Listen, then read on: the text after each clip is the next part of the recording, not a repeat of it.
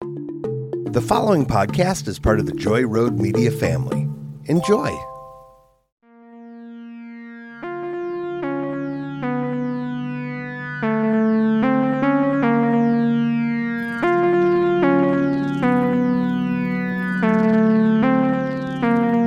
Welcome to Camp Creep, a podcast focusing on anthology horror. Starting with Tales from the Crypt. Hello, I'm Camp Counselor Lauren Jewell, And I'm your least favorite camp counselor, Tish Delano. aka the healthy one. Barely. you, if you can't tell, we're both our voices sound maybe sound a little off Lauren's more than mine. We are both sick. Not COVID. Both tested negative. Yes. Negative test results, Negative. folks. But we're not sure who got who's sick or what. You know what? We can blame me because I spent Thanksgiving with toddlers, and we all Yes. know toddlers are cute little balls of germs. patient zeros, but also I had a coworker who was sick and who came in while still hacking. So we're both like, eh, we probably exchanged a lot of germs during our last recording session. So, I think my personal goal for this episode, besides letting you do pretty much all of the talking, My dream. fuck you too. I love you. I love That's you. a joke. If you know me, you know how much I love to talk and how devastating it was when I lost my voice for the last couple days. It was really sad. yeah. You know, maybe whenever I do talk, I will just purposely try to do the crypt keeper voice. I think that could make things worse for you. I mean, maybe. Maybe. I do have a fun update. So I'm ADHD. Uh, No way. yeah. I no fucking way. Yeah, who knew? Only everyone that's ever known me or listened to me talk for more than five minutes. But so, of course, ADHD TikTok. It's a great time suck of mine. And there's a TikToker named Katiosaurus, I think is how you say her name. Fucking love that name. I'll tell Uh, you that uh, she's awesome. I'm so in love with her. And she went on a tangent about WikiFeet, and I was like, hold up, wait. I was like, you've got my interest. And if you haven't listened, if you skipped, like, if you've skipped around, you may not know, we've, I've been on a quest. I've made it my mission. I would like the Crypt Keeper to have his own wiki feet page someday because his disgusting little feet freak me out, but I feel they, they are so disgusting, they deserve recognition. So apparently she found out she has a wiki feet because I guess if you have to have an IMDb page, then somebody can create a wiki feet account about you. And she found out she had a wiki feet page. So I was like, oh Oh, no, that means the Crypt Keeper can't. And then I was like, wait a minute. Mm-hmm, mm-hmm, mm-hmm. Let's say I have my hand up over here. Yeah. Was- oh, Does that mean John Kassir could have Oh. a wiki feet? could have, uh, more like does. So there, so wiki, there's wiki feet, and what I didn't know is that it was separated by gender, who like by the gender binary. So there's a wiki feet men. So I went there and I put in John Kassir, and turns out yes, John Kassir. There's like some TV show. I can't remember what show it was. It was something that looked familiar to me. It's old, and he's like in a kitchen, and I guess he's in bare feet. Like there's only two photos. It's only from that. That's the only time I guess John Kassir has been barefoot, or that somebody has bothered to screenshot it and upload it to Wiki Feet Men. But Oh my god. Hey campers, we've got some updates for this week's bulletin board. I like to call this the good, the bad, and the ugly, and we're gonna go in reverse because this episode has the good, the bad, and the ugly. The ugly is that there are heavy displays of child abuse in this episode, so just a heads up about that. It's pretty upsetting. The bad, this is a very, very, very dark episode with none of the usual humor. You know, we keep getting those, but we like to give you a heads up just in case that's not your jam and you like to watch the episodes after you listen to us talk about it. Just wanted to give you that warning. But the good is this episode is kind of epic because it is the only episode that features an entirely black cast. I wish the writer and director were also black, but what you gonna do? It was the 90s, but that is the one good thing about this episode. And because this is such a dark episode, I did write a few jokes in my notes. They're not great, but there is an effort, campers. Uh, there was an effort. Yeah, most of my humor is just calling people out in my sassy way and just trying to lash on to, oh, did the Crypt Keeper say something funny? And as a tiny, tiny palate cleanser for our bulletin board, campers, people did leave us a review. We actually got two. Oh, However, since both of your camp counselors sound just like that, sorry. I'm leaving it in. We're not going to read them this week. We will hopefully have them read for the next episode, which is a funny one. So there's that. Are you ready to go creeping through that crypt? I am ready to not only creep through that crypt, but maybe take a side quest and take a nap. The catacombs look awfully cuddly. Mmm, catacomb nap. Catacomb comatose? Comatose? Is it comatose or comatose? Comatose. Comma, comma, comma, comma, comma, comatose. Oh my god. Well, I guess I should check and see if that tea I gave you was expired or something. Lauren may be having like a full on uh, a trip here. You know how like rye bread goes bad and all like a whole village had an LSD trip. I wonder if that can happen with that uh, tea I gave you. Oh yeah, camp counselor Tish gave me tea. I'm not sure of the effects yet. I don't know if it's doing anything. Yeah, it doesn't sound like it's doing anything. Although, like I said, I have no idea how long that was in the cabinet. Sorry about that. Well, campers, if, if I die, just make sure that everybody knows that I worked to give my cats the life that they deserved. Amen. Shameless plug, not sponsored. I am drinking delicious chai tea mix from the Raven Cafe, an Edgar Allan Poe themed coffee shop in Port Huron, Michigan. So just wanted to give them a plug because I like Sadat and I love the Raven. So that's it. There is All right, campers and camp counselor Tish. This week's Creeperosity is actually brought to you by my friend James. He studied mortuary science and is going to become a funeral director one day, and I thought he would be the best expert to discuss extreme embalming. ooh.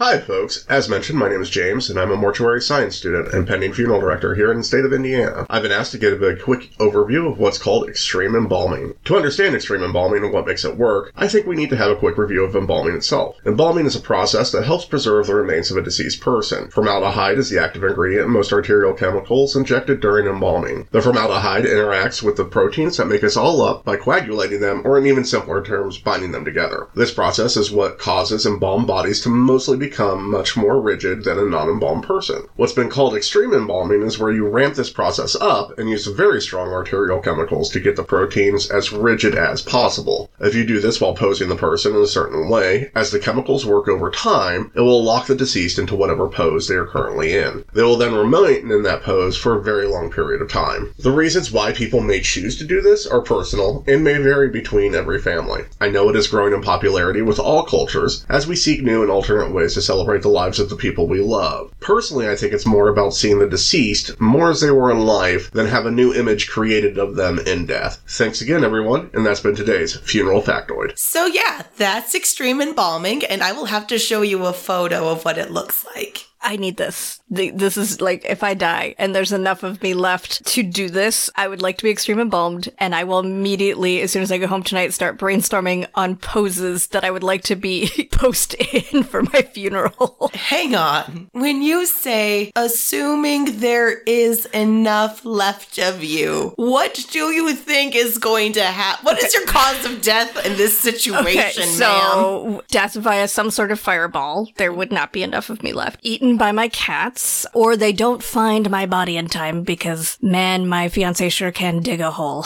Which is a callback to last week's episode of Camp Creep Podcast. Yes, and in case you don't understand that reference, no, I do not think my fiance is going to kill me. I just very much fear and admire his ability to dig a quick and deep grave. All right, well, This is season two, episode 12, Fitting Punishment. and this is your synopsis. This episode of Tales from the Crypt is based off of the 16th issue of the Vault of Horror comic. Welcome to Thorntonberry Funeral Home. Funeral director Ezra Thorntonberry is a simple man who values one thing above all else money. However, when his nephew Bobby shows up one day and tells him that he is moving in, he isn't exactly thrilled about it. That is, until he realizes that means free labor. Guess you could say that Ezra can put his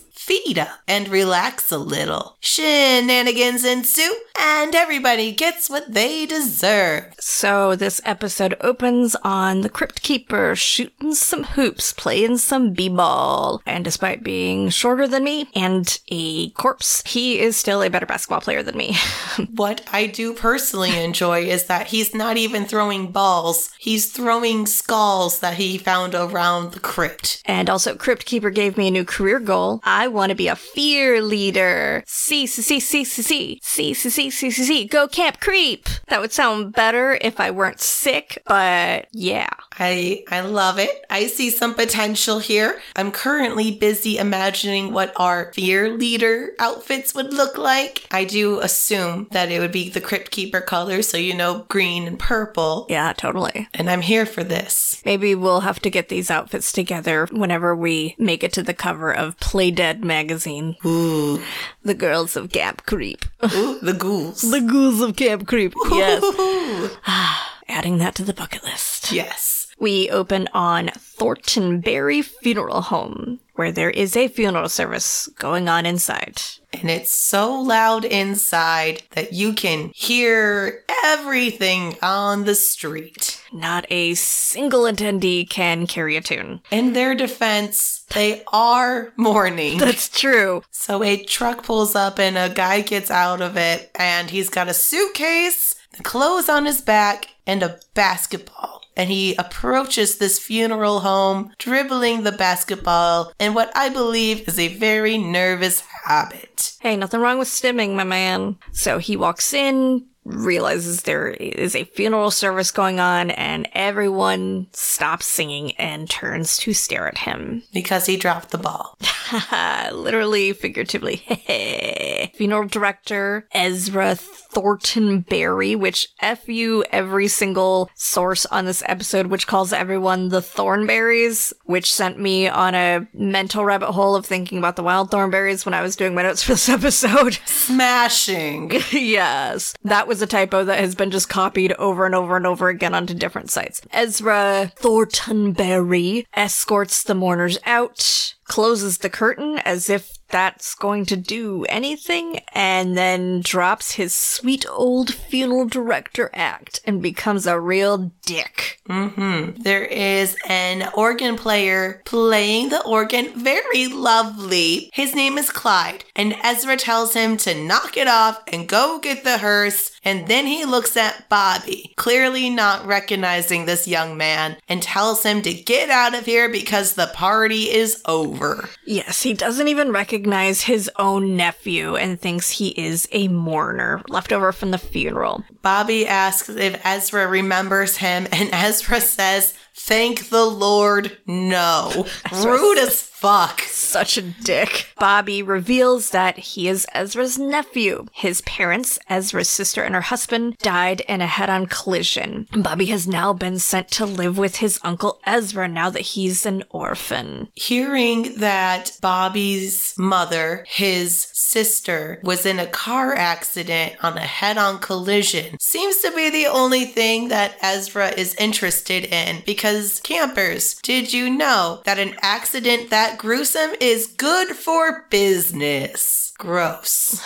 Yeah, Ezra does not even blink or seem remotely affected by the loss of his sister. Yeah, I can't imagine that dude's got too many close relationships in his life with anyone, let alone his own family. So Ezra at first seems really put out by the idea of Bobby having to take care of Bobby, but it occurs to him that Bobby may have some use after all. And so then he starts demonstrating how things work at the funeral home, such as how he makes extra money on the side. So Ezra demonstrates to Bobby how he rips the gold teeth out of the corpses after the funeral service is over. God helps those who help themselves. Ezra does this thing where he's taking Bible quotes and applying them to work in his favor. So, like what organized religions do.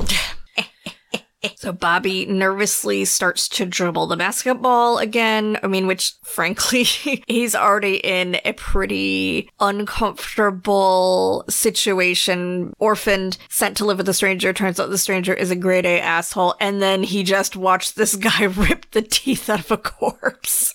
Yeah, Bobby is handling this like a champ. Yeah. A good sport, if you will. Heyo. But Ezra does not like the sound of that basketball. Ezra says, if you keep bouncing that ball, I'll bounce your balls out of here. Which I thought was pretty clever. That is a great quote. Like I, every I, every so many episodes, I hear a quote. I'm like, man, I want an opportunity to use that in real life. he then shows Bobby to his uh, put in air quotes his room. It is a small, what looks like maybe used to be like a little storage room that has a metal gurney, and that's and a bare light bulb, and that is it. And there's no pad on this gurney. There's no cushion, no pillow, nothing. Just literally like, yeah, here's this thing we used to transport corpses on. Eh, there you go. Put some bedding on it. You'll be fine. Oh, and this is when we see Ezra's cheap, the first sign of Ezra's cheapness. This is the first time. Are you sure about that? I feel like this is the third.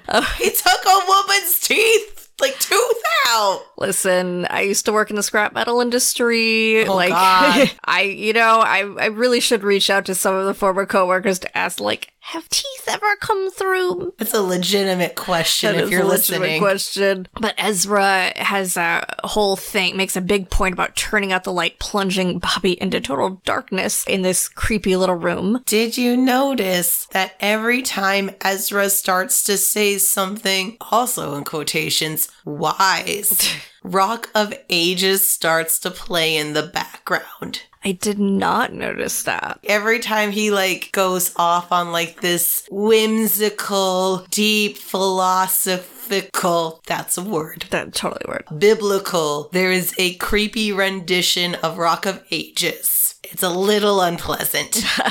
Ezra then starts training Bobby on how to prep the courses for, again, in air quotes, embalming. And Christ, is it gross!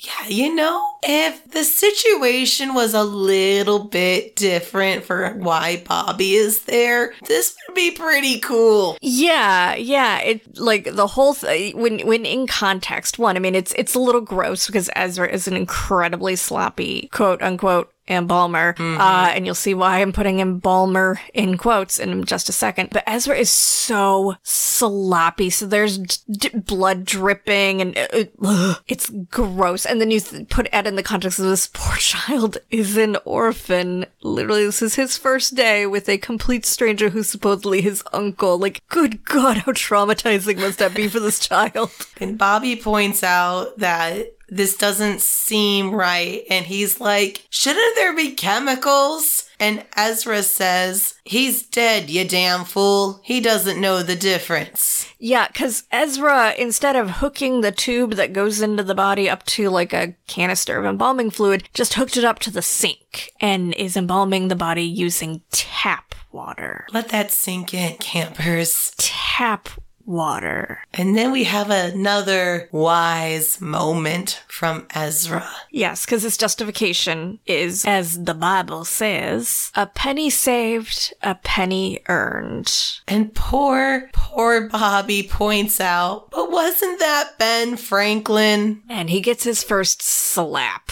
Then Ezra reveals his other penny pinching cheat. He gets his coffins from Taiwan. They're small and cheaper, and nobody knows the difference, according to Ezra. So it's been some time since Bobby started doing the embalming. And now he can do it by himself, even though he looks extremely uncomfortable, and I do not blame this kid. No. Unfortunately, although Bobby is apparently trusted enough to work by himself, Ezra, being who he is as a person, seems to have epic hearing. And when Bobby turns off the faucet, it like drips, you know, like an afterthought, like you've had it on for a long time. It happens. And Ezra runs downstairs screaming at Bobby about it. And he says, Do you think that water grows on trees? Now, I'm not a scientist, but I don't think that's how that works.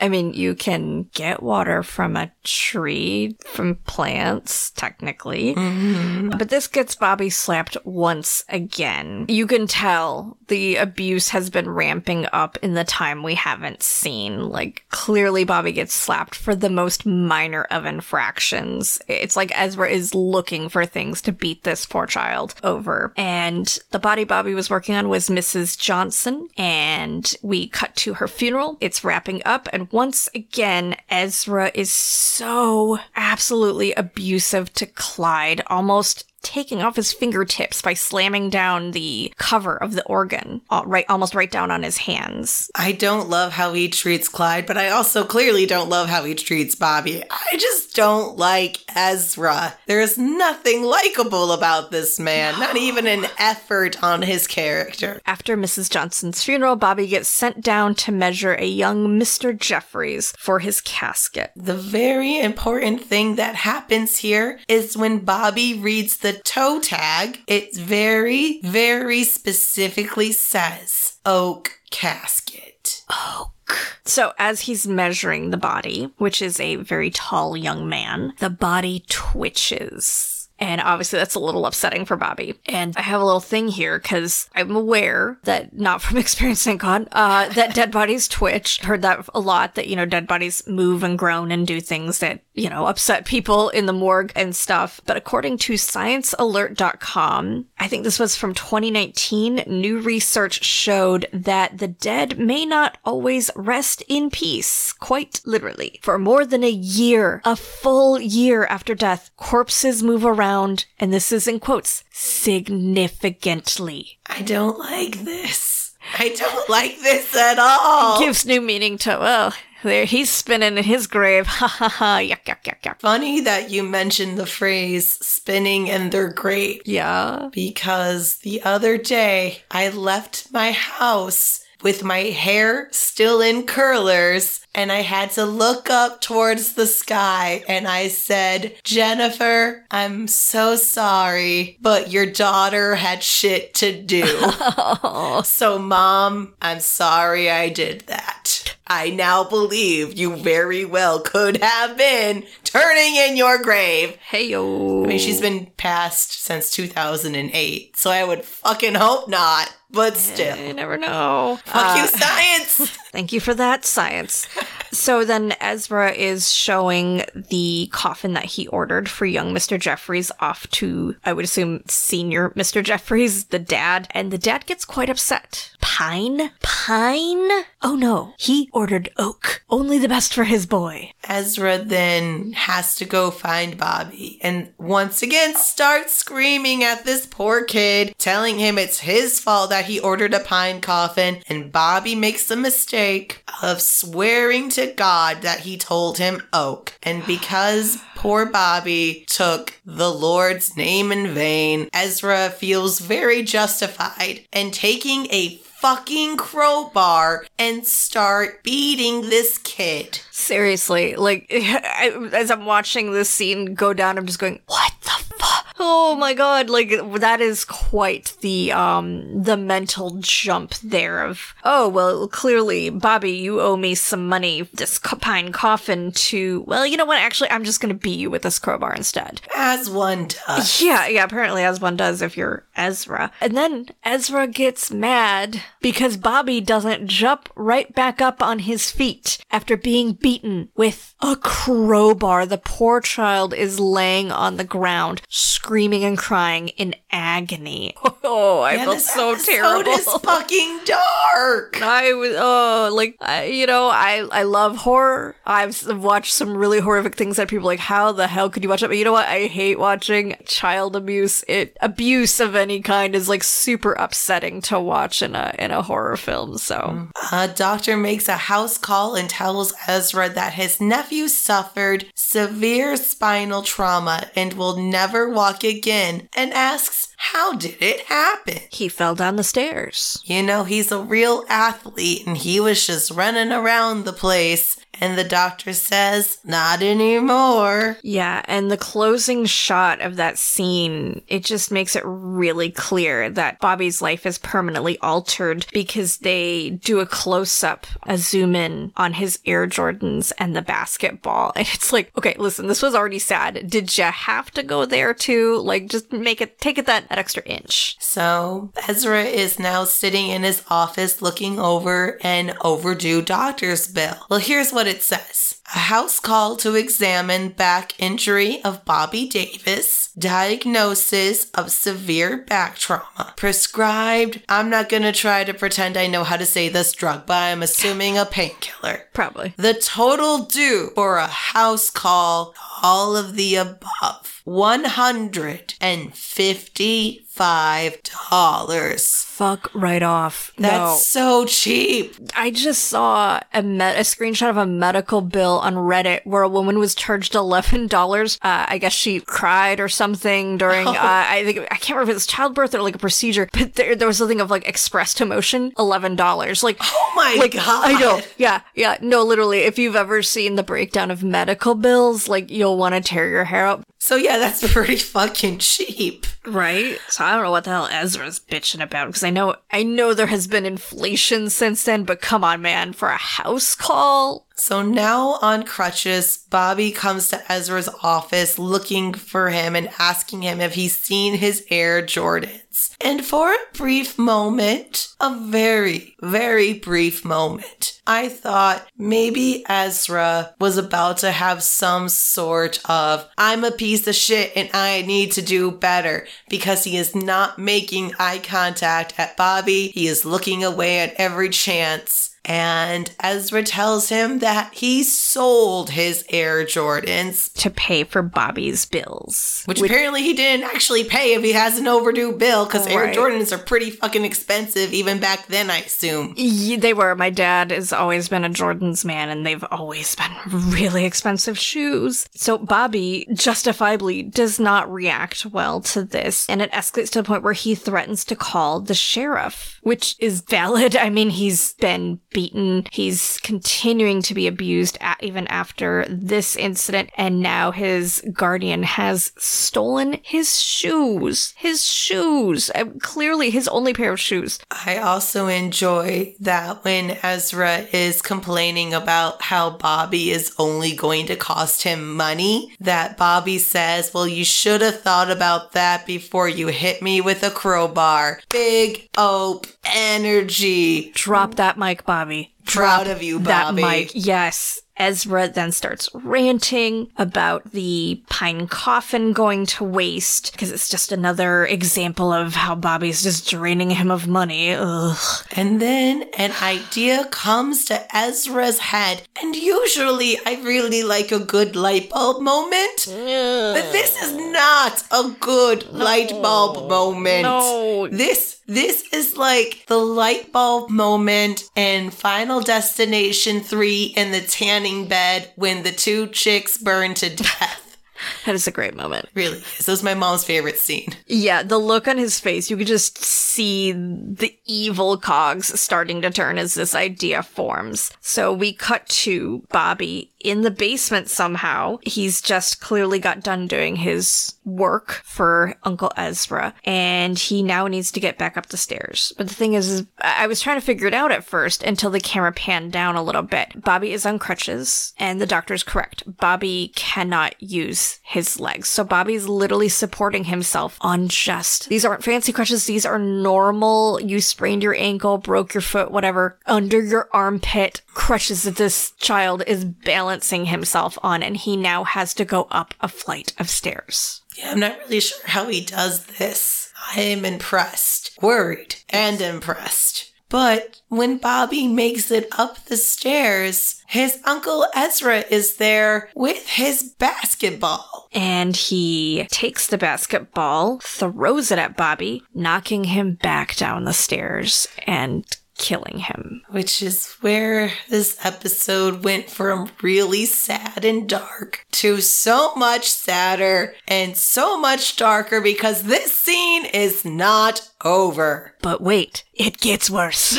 Oof. Ezra gives zero fucks that he just killed his nephew, goes to put him inside the pine casket, only to find out that Bobby is too tall and he doesn't fit all the way. But guess what, everybody? Ezra's got a buzzsaw. No worries. He's a problem solver, that Ezra. He's got that saw and he cuts his nephew's legs off.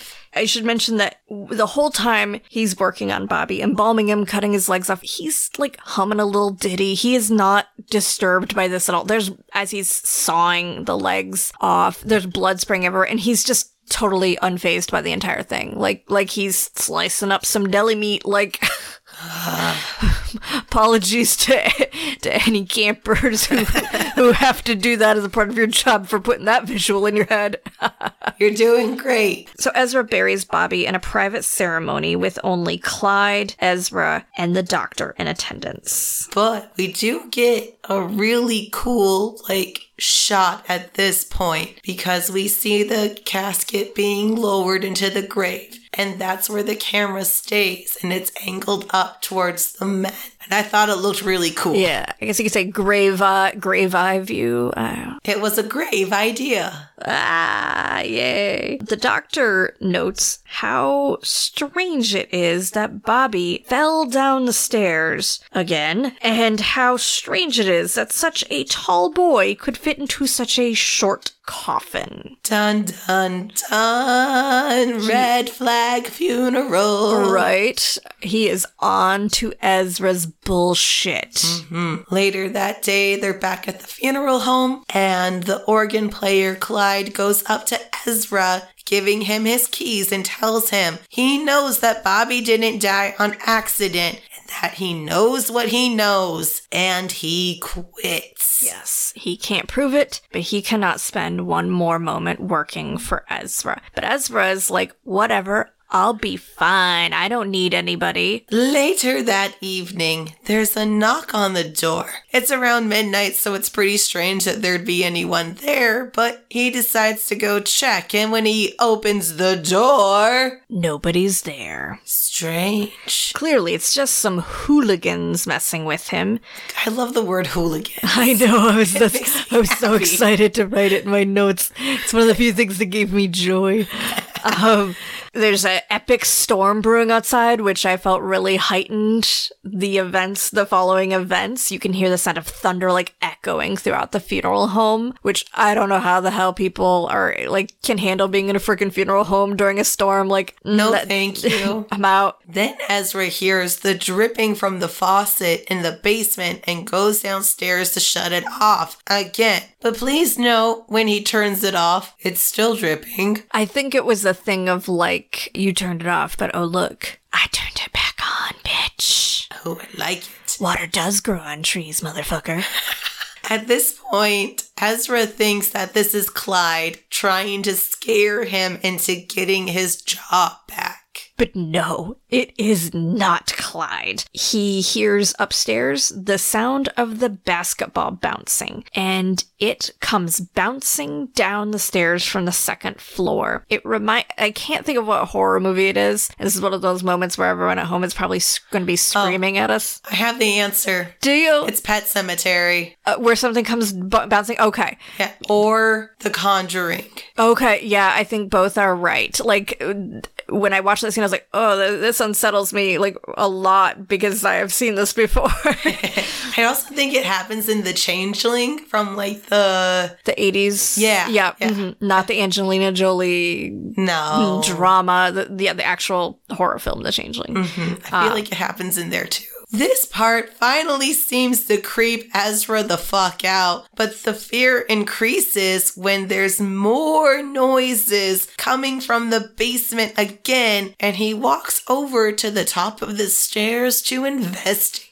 Yes, and you can see the lights flickering in the basement even though he turned them off, and you can hear the water dripping, and you can hear the thunder outside, and then an Air Jordan clad foot comes out of nowhere, and this is Sparta kicks his ass down the stairs. Yes! And when Ezra lands on the bottom of the basement floor, he can't move because his legs are broken. and in a moment that is both awe inspiring, gross, Terrifying. terrifying, but also like I I give like because of the time period, it looked cool. So I give them kudos for being able to pull off this effect. Down the stairs walk Air Jordans with no legs attached. Uh, well, there's little severed feet in them, but there's Oh. no legs. And then the cellar door opens and you can see Bobby coming down using his crutches. And he says a beautifully epic line. But while he's saying this, you also notice that Ghost Bobby is holding the very same crowbar that Ezra beat him with. What does he say, Camp Counselor Tish? Like it says in the Bible, Uncle Ezra, blood is thicker than water. Boom, bitch!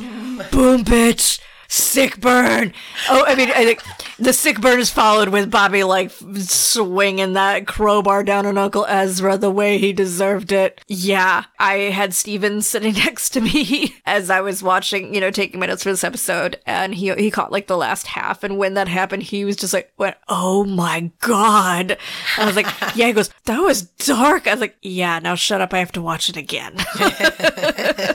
And then we're back in the crypt. Oh, Oh, and the Crypt Keeper is wearing the same Air Jordans. Oh, Crypt Keeper. And then he makes a bunch of puns that made Stephen very uncomfortable.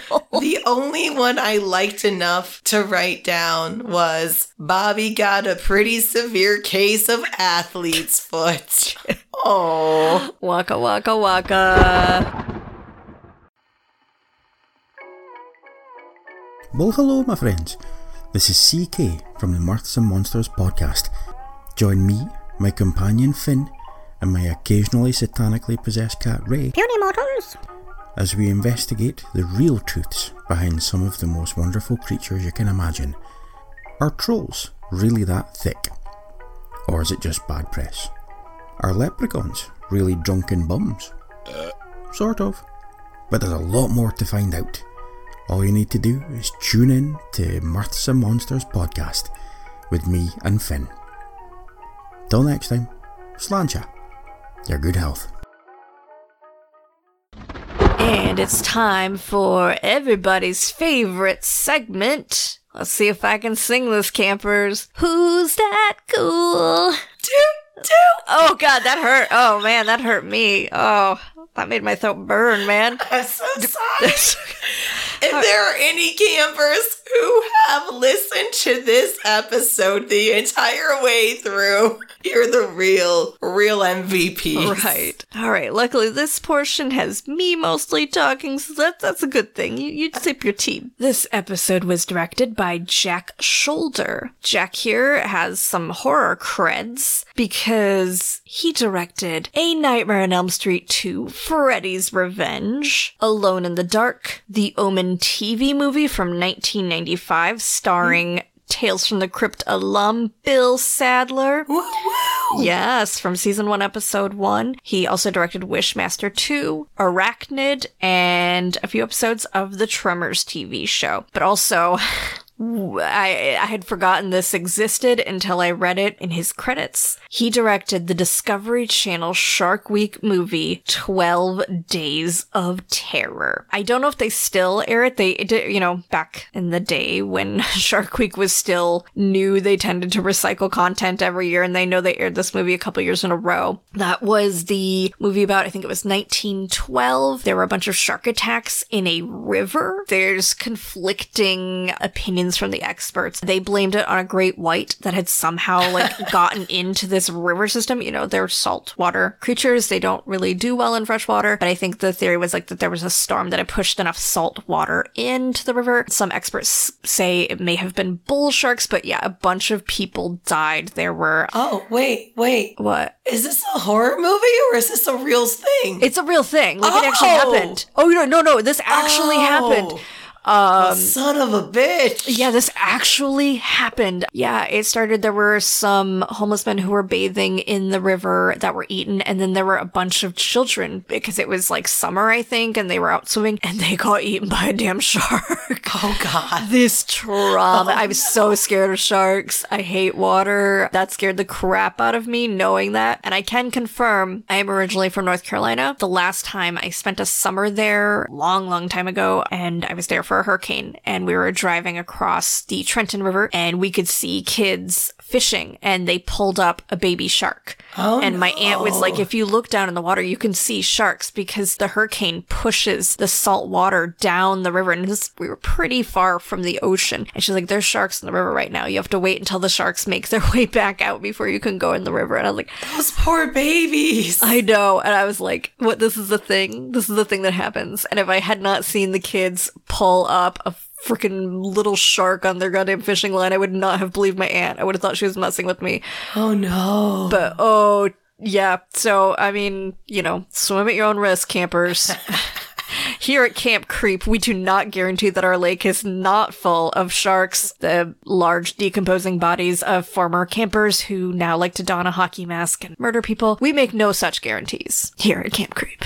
These campers may or may not also cause of death could or could not have been because camp counselor Tish was smoking the jazz cabbage. And having that premarital sex out in the woods. Tisk, tisk. That's me. Okay, and then we get to the villain of all villains, Uncle Ezra. Ezra is played by Moses Gunn. Sources for this part of Who's That Ghoul, aside from my usual IMDb, is blackpast.org. So Moses Gunn studied speech and drama at Tennessee State University in 1957 to 1959, and then he went to graduate school at University of Kansas. In 1962, at the age of 32, Moses moved to New York to start his acting career. He had an award-winning career in the New York theater scene, and eventually he made his way to Broadway with the show A Hand is on the Gate in 1966. That sounds spooky. Right. I, I do want to look that up. in 1968, he co-founded an all-black theater company in New York and starred in the Of Mice and Men TV movie in the role of Crooks. And that had a star-studded cast for the time. He then went on to have a successful career in TV and movies with roles in several Shaft films, a little little known TV movie called Roots. He was also on Good Times, The Contender, Little House on the Prairie, Amityville 2, The Possession, The Never Ending Story, Firestarter with Drew Barrymore.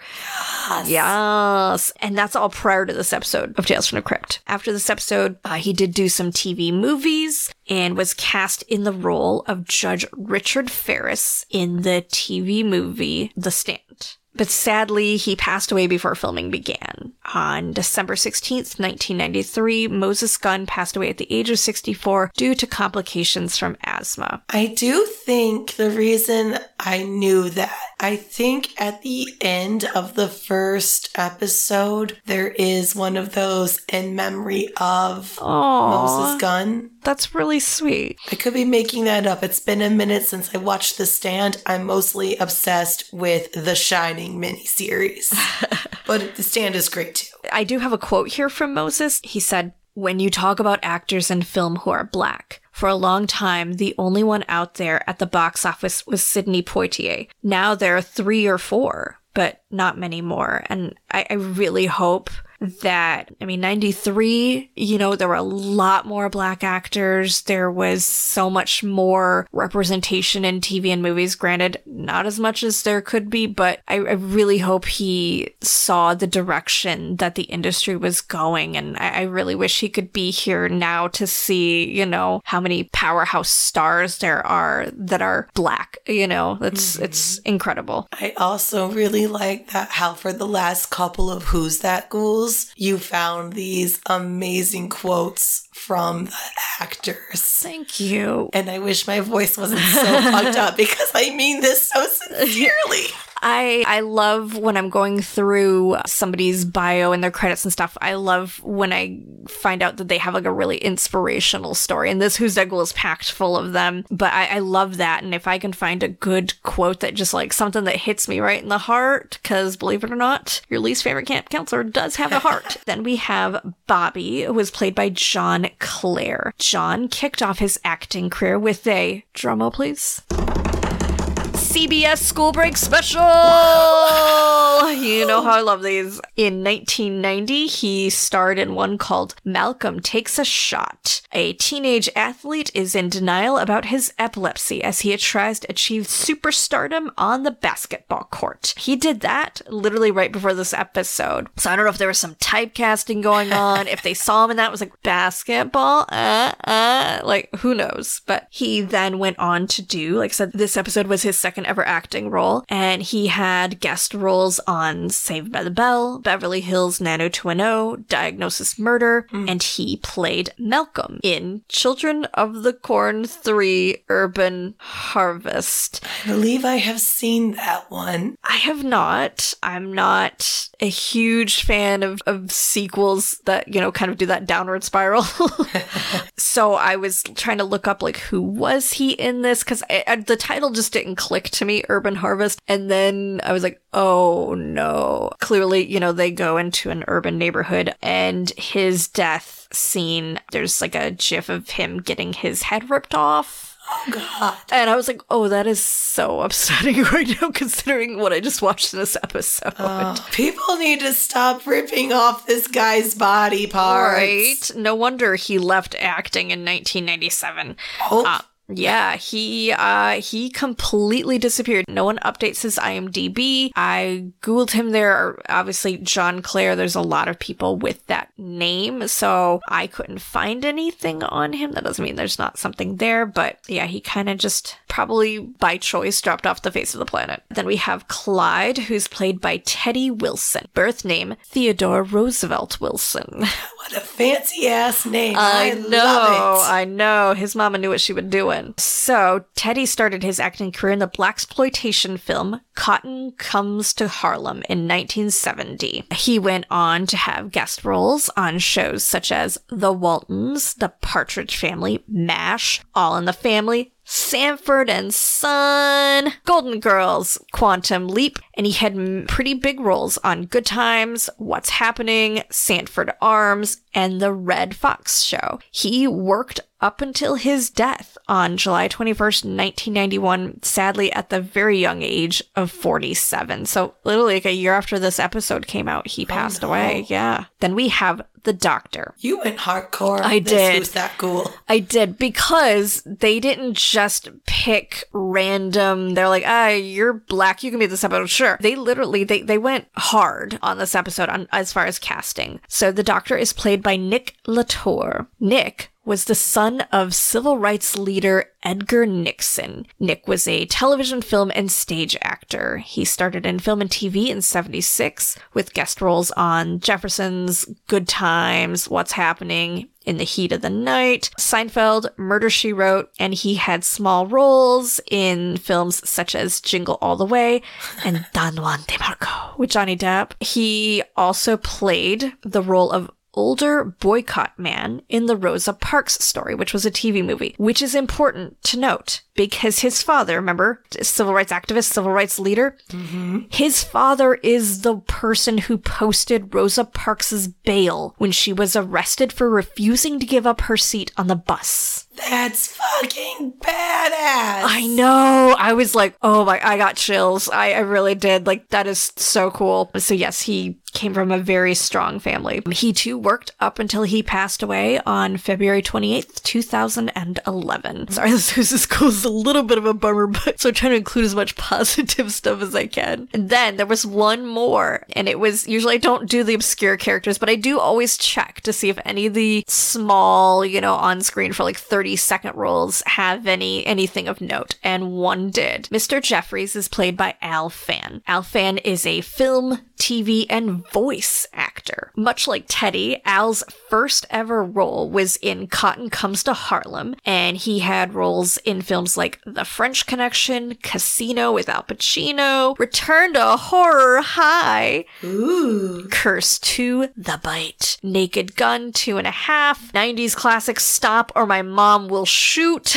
Al provided his voice acting talents for cartoons such as The Challenge of the Super Friends, Plastic Man, The Richie Rich Scooby Doo Show, Spider Man and His Amazing Friends, the 80s Alvin and the Chipmunks, Yay. And one of my favorites, and it is, I believe, still on Amazon Prime, one of my favorites to just veg out and watch, A Pup Named Scooby Doo. Aww. Yeah. Sadly, Al passed away on October 14th, 2018, at the age of 93. Oh my goodness. Yes. So the I couldn't again I couldn't find any information on John Clare to see if he was still alive. So hopefully he was young enough he's still kicking. Maybe he's still playing basketball. Maybe I hope so. I hope he actually liked basketball if he was in like two movie and television things back to back. right. So yes, that was this week's Who's That Ghoul? Yay! And now, Camp Counselor Tish. Yes, Camp Counselor Lauren. An important question. Did you like this episode? It was a very dark episode without the humor that I usually enjoy. I do wish that they had maybe picked a different theme of the episode for their only all black casted episode, because I'm Yes. sure, sure this is not what, you know, the NAACP was really looking for when they wanted more representation in TV. But, you know, Moses Gunn, I mean, god damn that man can play a bastard. Ah, like you hate he like he is so despisable. It was very well acted episode and it was it was legitimately there were some legitimately scary moments. So I'm going to say one and a half severed thumbs up. Nice. Yes. What about you in as few words as possible, please? Okay. So at the beginning of this episode, I mentioned how I tried really hard to bring some sort of humor. Yeah. Apparently, my humor is saved for the following line. I would give this episode two severed legs up. it was a real slam dunk. I would also say that this is by far the scariest episode of Tales from the Crypt. And I remember watching this as a child alone at night in my bedroom Oh my god. and being so fucking scared of the last scene with Bobby coming down the steps and his feet over there and Ezra just screaming. Yeah, yeah. But the other reason I'm going to go ahead and give this the two severed limbs up is because does this have any humor at all? No. But is it a beautiful example of everybody getting what they deserve? Uh huh. Yeah, yeah. That's my logic, and I'm sticking to it. I pre- I can appreciate that. Yes, at least in that respect. And I can say that about all of the ones that were like, Jesus, that was dark. That I mean, it at least does fit like the kind of morality tale, you know, that Tales from the Crypt tends to follow, even if it didn't have the, you know, the humor sprinkled in. Well, to go with that, I wonder what's your opinion? Would you say this episode is darker than Three's a Crowd? No. no, that Three's a Crowd is the one that had the extended domestic violence strangulation that just went on for uncomfortably long. I'd say they're both very dark in their own way. Yes, yes. And it's funny. One of the things is John Clare, I believe, was a teenager when that episode was shot, when he started his acting career. He was very, very young. He had a baby face. And what I discovered is that, you know, we always bitch. I mean, and by we, I mean, as a, the horror community, I think as a culture, we bitch that actors who are supposed to be playing teenagers or, you know, kids, they always look 30 years old. Yes, like I think in Buffy, the only person that was really their age was when they brought Dawn in as a character because Right. she herself was only Yes. 15. Yes. And there are total reasons. I get there's the laws and stuff, but I discovered when I was watching the, Ch- I just wrapped watching the Chucky TV show oh. and all of the teenagers are played by real, like, I mean, they look 15. I, these are actual kids. I would be shocked to find if any of them were 18. The problem is, is that when, it's really hard to watch somebody that literally barely looks a day over 15 years old getting killed. Turns out that I oh. was like, okay, you know what? Yeah, I take back every complaint I ever made. Give me back 30 something adults pretending to be teenagers getting murdered. Because watching actual children get murdered is actually really hard. Oh no. And so that ties into this episode. I think that's what made it just so upsetting is that, you know, John Clare did not look like a 25 year old trying to pretend to be like a 15 year old or a 14 year old. I mean, he legitimately was like 15 or 16 years old and he had such a baby face that that's what made the child abuse scenes so damn hard is because like, you're like, oh, but he is a baby. Stop. Don't hurt the baby. so I really I had that revelation when I was finishing watching Chucky. Wonderful. Yes. So, all right, I will carry the outro. So, you- Bless you. I, I mean this with utmost love. Please shut the fuck up. It's the, it's the only time I'll ever say that to you. All right. So, if you would like to support this show, you can follow us wherever you listen to your podcasts and please leave us a review on Apple Podcasts. You can also find us online on social media on Facebook, Instagram, and TikTok at Camp Creep Podcast and on Twitter at Camp Creep Pod. And you can always shoot us an email at campcreeppodcast at gmail.com. And that, campers, is today's episode. So, you think you can do it? All right. As always, campers, creep it real. Ouch, Jesus. God damn.